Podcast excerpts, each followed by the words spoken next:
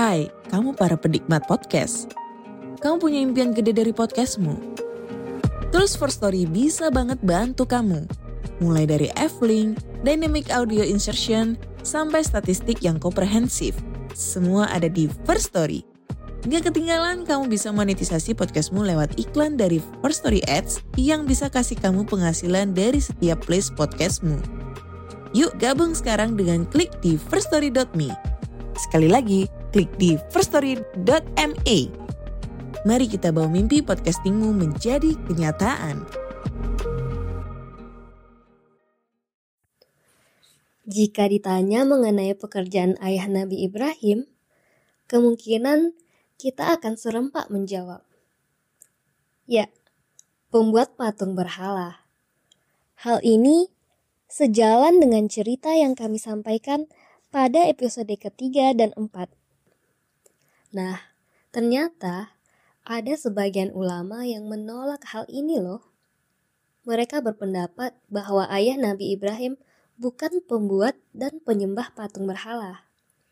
Kira-kira kenapa ya? Yuk kita simak ceritanya.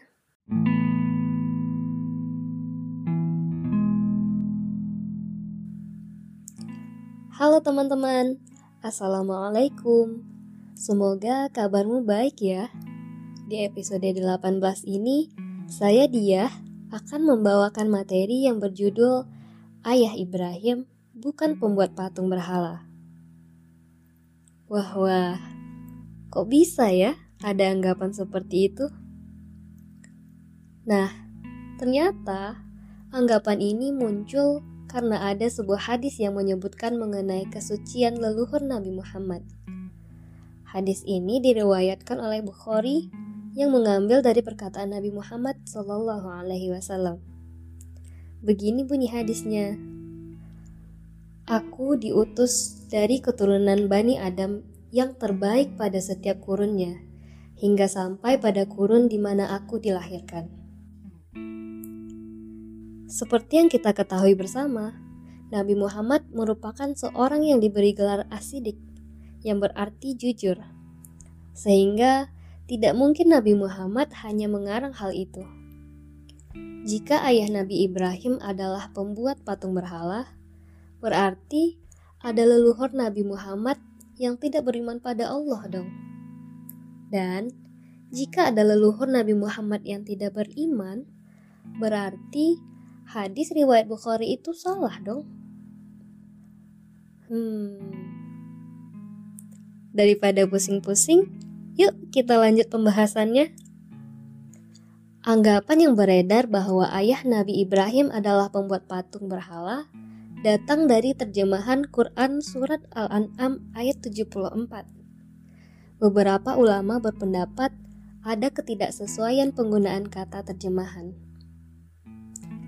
Bunyi ayatnya begini, dan ingatlah di waktu Ibrahim berkata kepada bapaknya Azar, Pantaskah kamu menjadikan berhala-berhala sebagai Tuhan-Tuhan? Sesungguhnya aku melihat kamu dan kaummu dalam kesesatan yang nyata. Dalam ayat tersebut, Allah menyebutkan sebuah nama, yaitu Azar. Azar ini kemudian banyak dipercayai sebagai ayah kandung Nabi Ibrahim. Pendapat ini tentu saja ditolak oleh sebagian ulama. Mereka kukuh mempercayai bahwa Azar bukanlah ayah Nabi Ibrahim. Sebab Al-Quran sendiri tidak pernah menyebutkan siapa ayah kandung Nabi Ibrahim. Mereka berpendapat bahwa terjemahan Bapak dalam penulisan Arabnya bisa merujuk ke orang yang hanya mengasuh, bukan merujuk ke orang tua kandung. Pendapat ini juga menjadi pendapat umum di kalangan Syiah, serta dibenarkan oleh kitab Injil dan Taurat. Bahkan, Buya Hamka juga mengungkapkan persetujuannya dalam tafsir Al-Azhar. Azhar hanyalah paman Nabi Ibrahim. Ayah kandung Nabi Ibrahim adalah Tarikh. Beberapa ulama menyebutkan bahwa Tarikh meninggal sebelum Ibrahim dilahirkan, sehingga akhirnya Ibrahim diasuh oleh Azar. Kitab Perjanjian Lama seperti Taurat dan Injil memang menjadi salah satu sumber rujukan utama mengenai kehidupan Ibrahim. Walaupun demikian, Hisham Talbah menyebutkan bahwa banyak riwayat yang terkandung di Injil dan Taurat tidak bisa dipertanggungjawabkan karena isi kitab-kitab sebelumnya sudah sering diotak-atik oleh manusia sendiri. Teman-teman, terlepas dari siapa sebenarnya ayah Nabi Ibrahim, hal terpenting yang patut kita ketahui adalah mengenai kepintaran, perjuangan, dan kepatuhan Nabi Ibrahim pada Allah ya. Karena sejatinya Allah menceritakan kisah nabi-nabi terdahulu sebagai bahan pembelajaran bagi kita. Nah, sekian pembahasan kita pada episode 18 ini. Simak juga kisah-kisah Ibrahim lainnya di podcast Cerita Sejarah Islam. Terima kasih. Wassalamualaikum warahmatullahi wabarakatuh.